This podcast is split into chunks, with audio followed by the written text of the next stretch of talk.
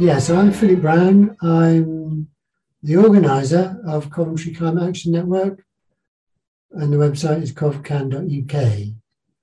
And Coventry Climate Action Network is a, a, an organization or a group that tries to bring together people within Coventry and the wider area, of Warwickshire and towns around, who are interested in climate change or environmental issues or related issues to try and get people to work together or to be able to plan events or do things like that.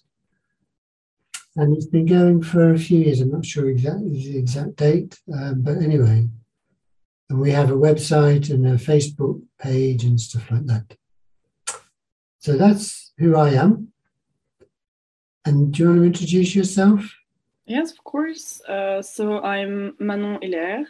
I'm a French student here in Erasmus uh, in the year in exchange here at Coventry University. And in France, I'm studying journalism. That's why I'm interested by to try it here in English and practice it here. Practice English? Yeah, and journalism. Both. And journalism. Okay, yeah. right. Yeah, yeah. Um, first, uh, I wanted to talk more more about like the Coventry Climate Action, like just why it has been created, its goal and achievements, like just to know more about it. Well, I mean, climate is obviously a huge issue. Climate change, global warming, and we need to. I mean, every individual in the world basically, ideally, needs to take action to reduce their carbon footprint. So, from my point of view, I mean, I'm I'm only one person um, involved with this, but from my point of view, the ultimate goal is to get individuals to take individual action within their lives to try to reduce their carbon footprint.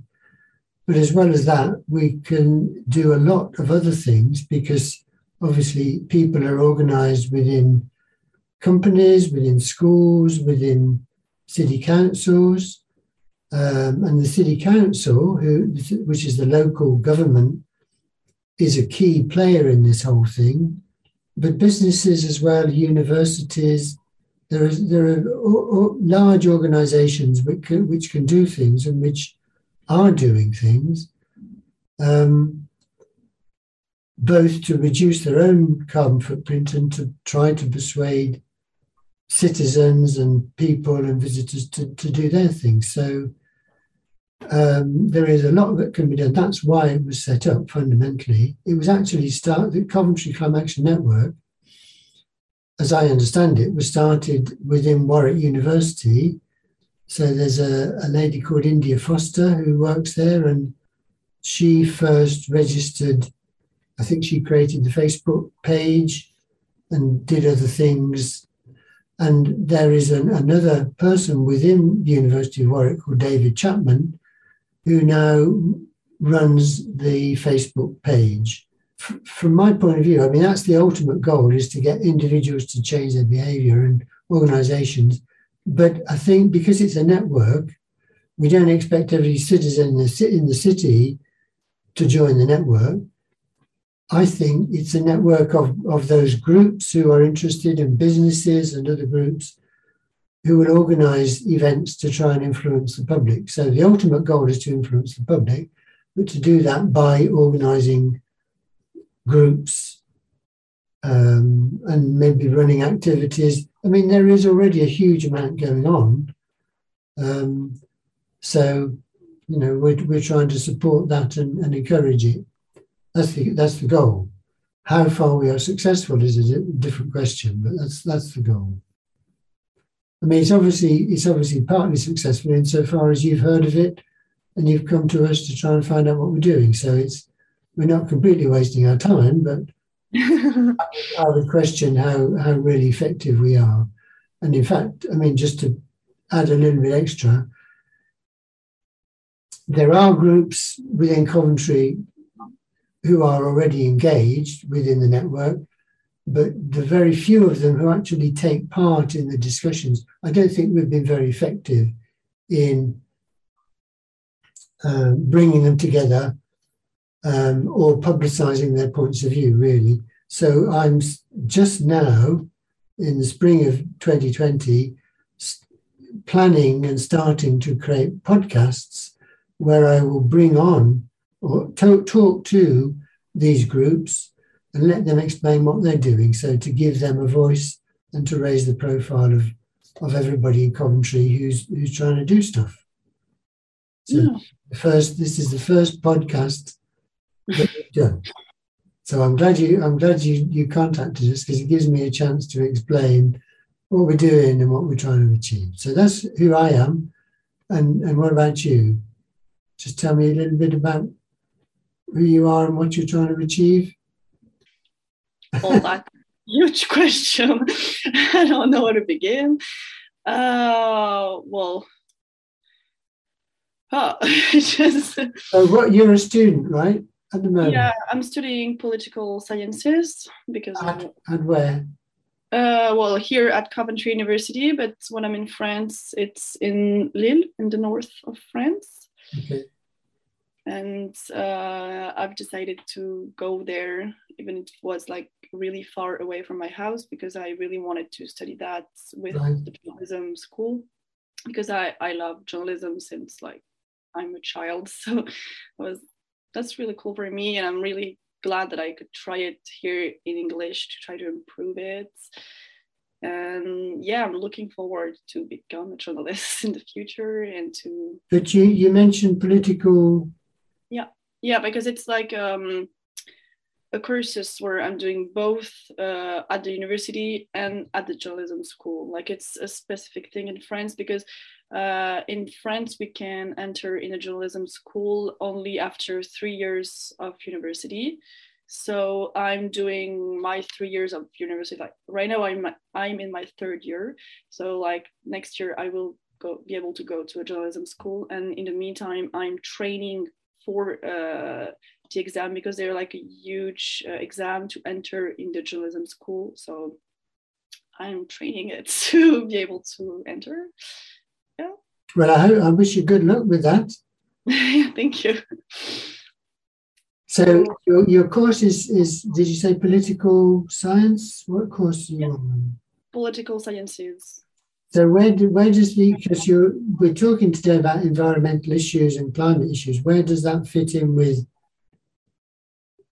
with the political science? It's not directly linked, I guess, is it? Um, not exactly. It's just that I'm really interested in those subjects, so that's like okay. all of it.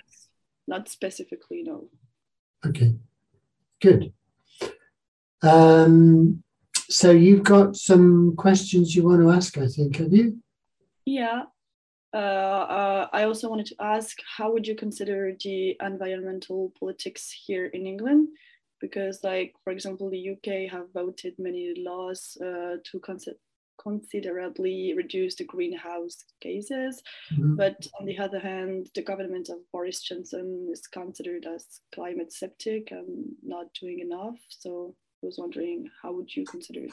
Well, I mean, I think you you you know that that Britain was the host of COP26 last year in November.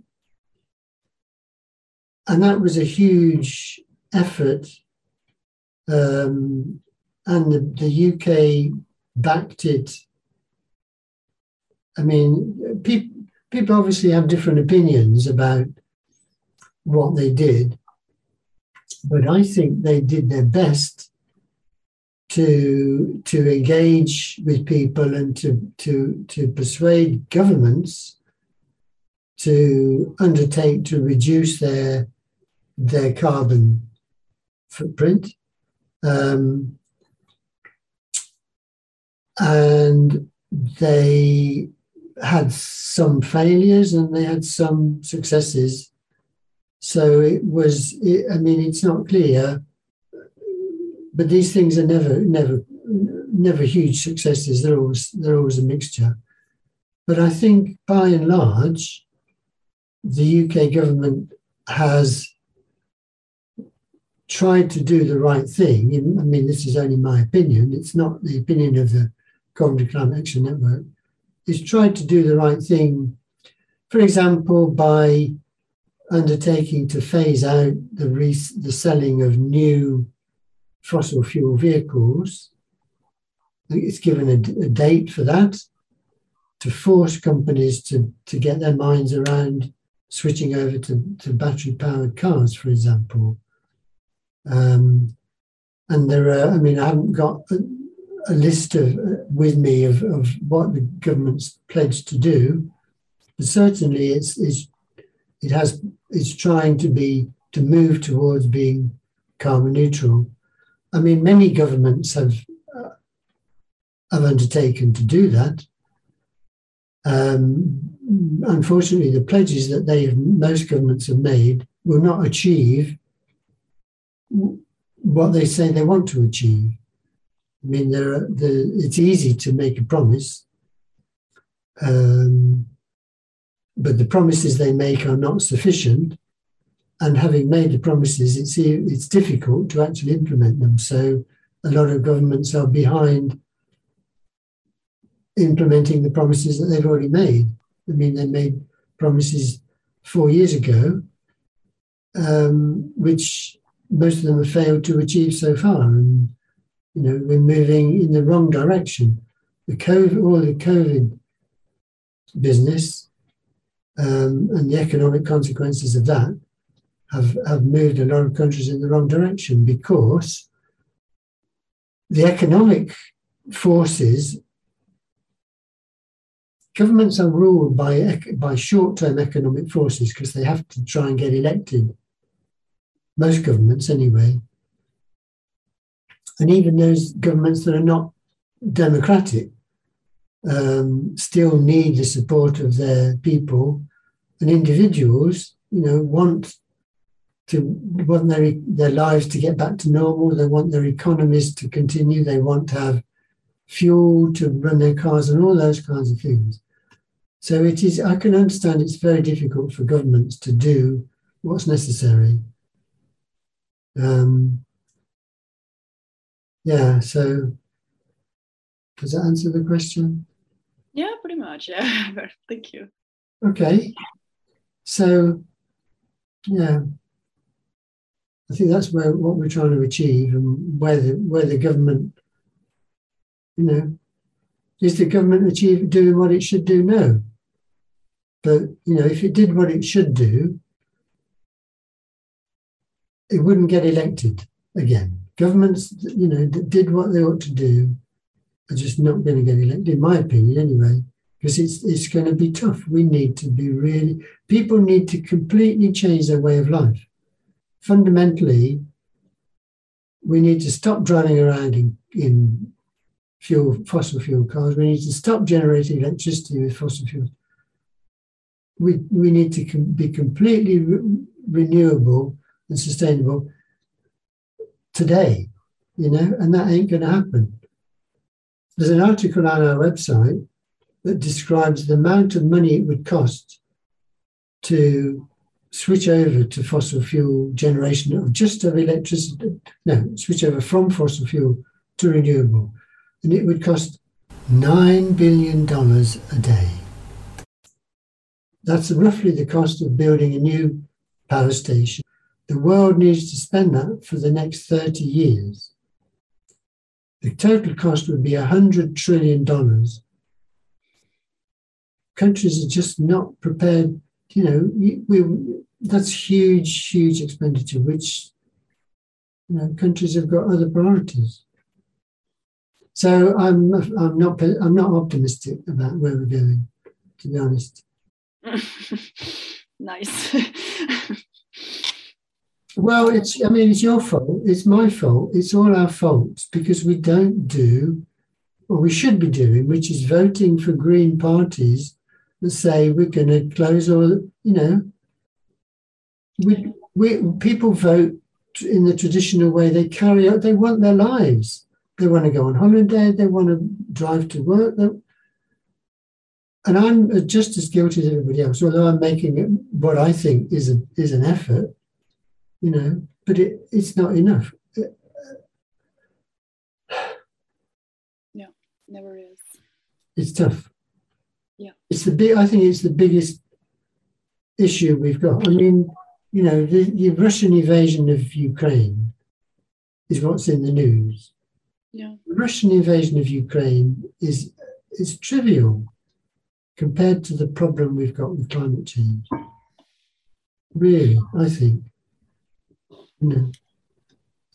But who would who would agree with me? Not many people, because we're afraid of losing our freedom. We want our democracy. We want our, you know, we don't want war. We want peace. And Putin seems like a crazy man who wants war, and that's you know for most people that's what matters. Climate change is in the future some way off, and who you know we don't we we're not we're human beings. We think about tomorrow. We think about, you know, the next summer holiday. We think about our lives, our children. And the fact that climate change is going to is going to cause huge problem for our children is not is not the way people look at it. They think about you know buying them clothes and getting them to school and stuff. Yeah they don't see the, the emergency. Politicians should be the guys who are dealing with the long term issues, but they, I mean, either they have to get elected, so they can't they can't do what's necessary, or like China, for instance, where they don't have to get elected because it's it's a one party state, they've got a dictatorship, but still they spend they're, they're you know, they're the world's, I think they're either the world's largest fossil fuel user or second largest, soon will be largest. I think the United States is the largest. So they ain't going to change because they want their country to be rich. Yep. Here's a, here's a huge problem. Yep. Not to mention all the other issues like the environmental issues. So, what are we doing to wild animals and plants and diseases. I mean, it's huge. Yes. it's easy to become depressed with all of this. you have to you have to try, don't you? You have to do your best. Even if, like me, you think you ain't going to succeed, you have to try. There's no other way. And be optim- be as optimistic as you can be, even though fundamentally I'm, I'm, I'm not optimistic. You have to try. I mean, you can be optimistic in the little things, like my podcast, for instance. You know, I'm optimistic with that. It ain't going to change the world. It ain't going to achieve a huge amount, but you know, I'm optimistic. I can do it. You, you have to do what you can do. Yeah. yeah, I think so um, what else remained to be done do you think regarding like environmental ac- environmental actions? Like what are you expecting from the government? Like if there were like no rules of re-election and everything what should be done? No rules of re-election? Because you you told me that uh, government have to please the citizens to be re-elected and to done things that will be elected. But if they were not this obstacle, what should they do? If if what? Um, if this obstacle obstacle is obstacle? that a word? Oh. Yeah, yeah, yeah. Sorry. if that was it was not this obstacle, what the government should do. Does that make sense? Yeah, I mean, well, I mean, they should put climate change as the top priority for every pound, every dollar that's spent, they should they should think: Is this money helping to reduce our carbon footprint? Um, because there are multiple forces on government. For instance, if you have to make a choice between for instance, building a new power station, a, new, a, a nuclear or a wind farm power station, and giving money to people who are unemployed or, or spending money on the health service. You know, how do you how do you make those those decisions? That's very difficult. It's a balance, isn't it? You've only got so much money. I mean, if you look at what happened in France, so you're a French lady. Yes, I am. You remember what happened? I was in France. Well, I was on the border between France and Switzerland in 2019, I think, when Macron introduced the, the tax on petrol. Yes. And I was there when the, the Gilets jaunes, the yellow vested people came out. So, where I was in, near the hotel where I was living, there was um, a supermarket. It wasn't a Carrefour, it was a, one of the others. But anyway, and they closed the entrance, so cars could not go into the, the supermarket. I could, I could, because I was on foot. I hadn't got a car, so I walked in, walked past them, and walked out again with no problem. I mean, and that, and and they did that because Macron was trying to add a tax to to fossil fuels in order to pay for.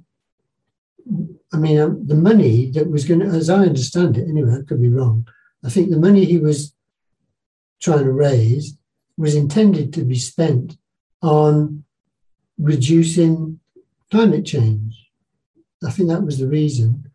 But well, they, was to prevent people to use their car because if it was uh, more expensive, less people would want to use. Well, I think I, I thought he'd, he'd dedicate he'd, he'd said what was going to happen to the tax that was raised. Yeah, it was like both like. Uh, uh, yeah, both. But uh, I mean, France is a huge country. A lot of people live in the countryside, and they the public transport in most of France is rubbish, and therefore they there is no public transport for them to get to work or to you know get to school or whatever, and they have to have their cars. So you know, so that compl- collapsed, didn't it? And and since then he's been even more unpopular than he was before. So it's you know, he tried and he failed, as far as I can see. And, you know, yeah. Will he, will he be, you know, if he continued, if it, if it, because he reversed that tax, didn't he? If he continued with the tax, I think he reversed it. Yeah, yeah, he did. Yeah, yeah. Or even if, even if it increased it, how how likely would it be that he he would have he would be able to continue in office? I mean, now the next election is coming up. It's quite possible he'll be elected again. But I don't know that he would have been. I mean, the Gilets jaunes have gone on to other things, haven't they?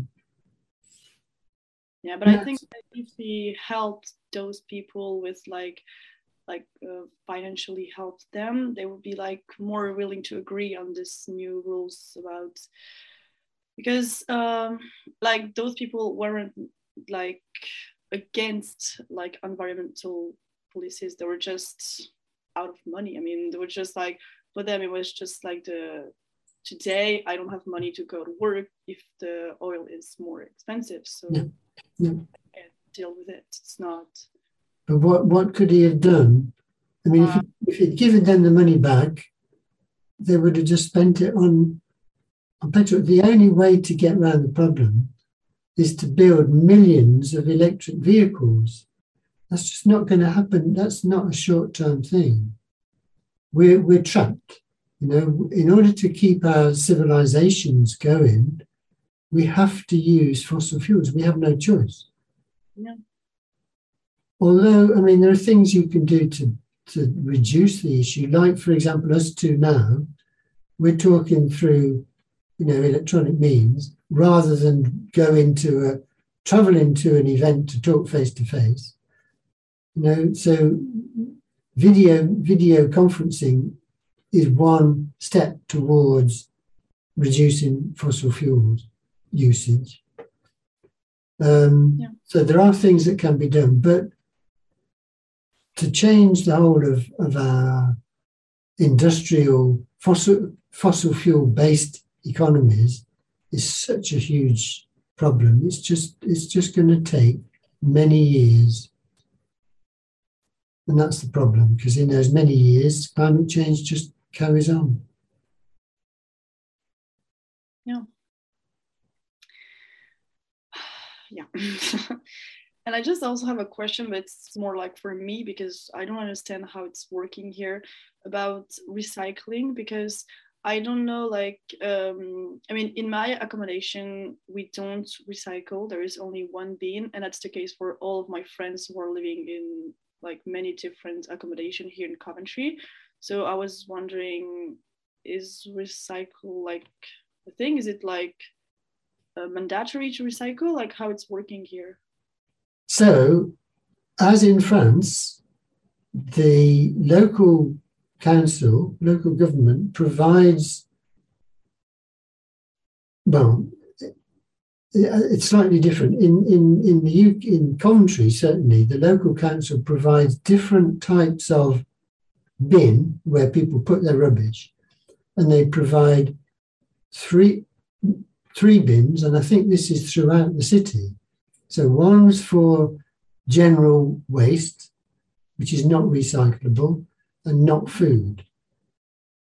They provide a second bin for stuff that's recyclable, but they limit what they consider to be recyclable to certain plastics.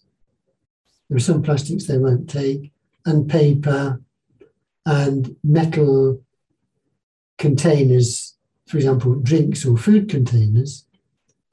And then there's a third bin, which is for food waste or plant waste.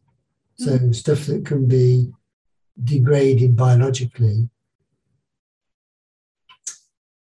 And it, as I as I understand it, in theory, every house should have access to those three different types of bin. Now, I guess if you're living in rented accommodation, the the landlord might not have room or might not have accepted those bins because they don't it's not, it's not a legal obligation.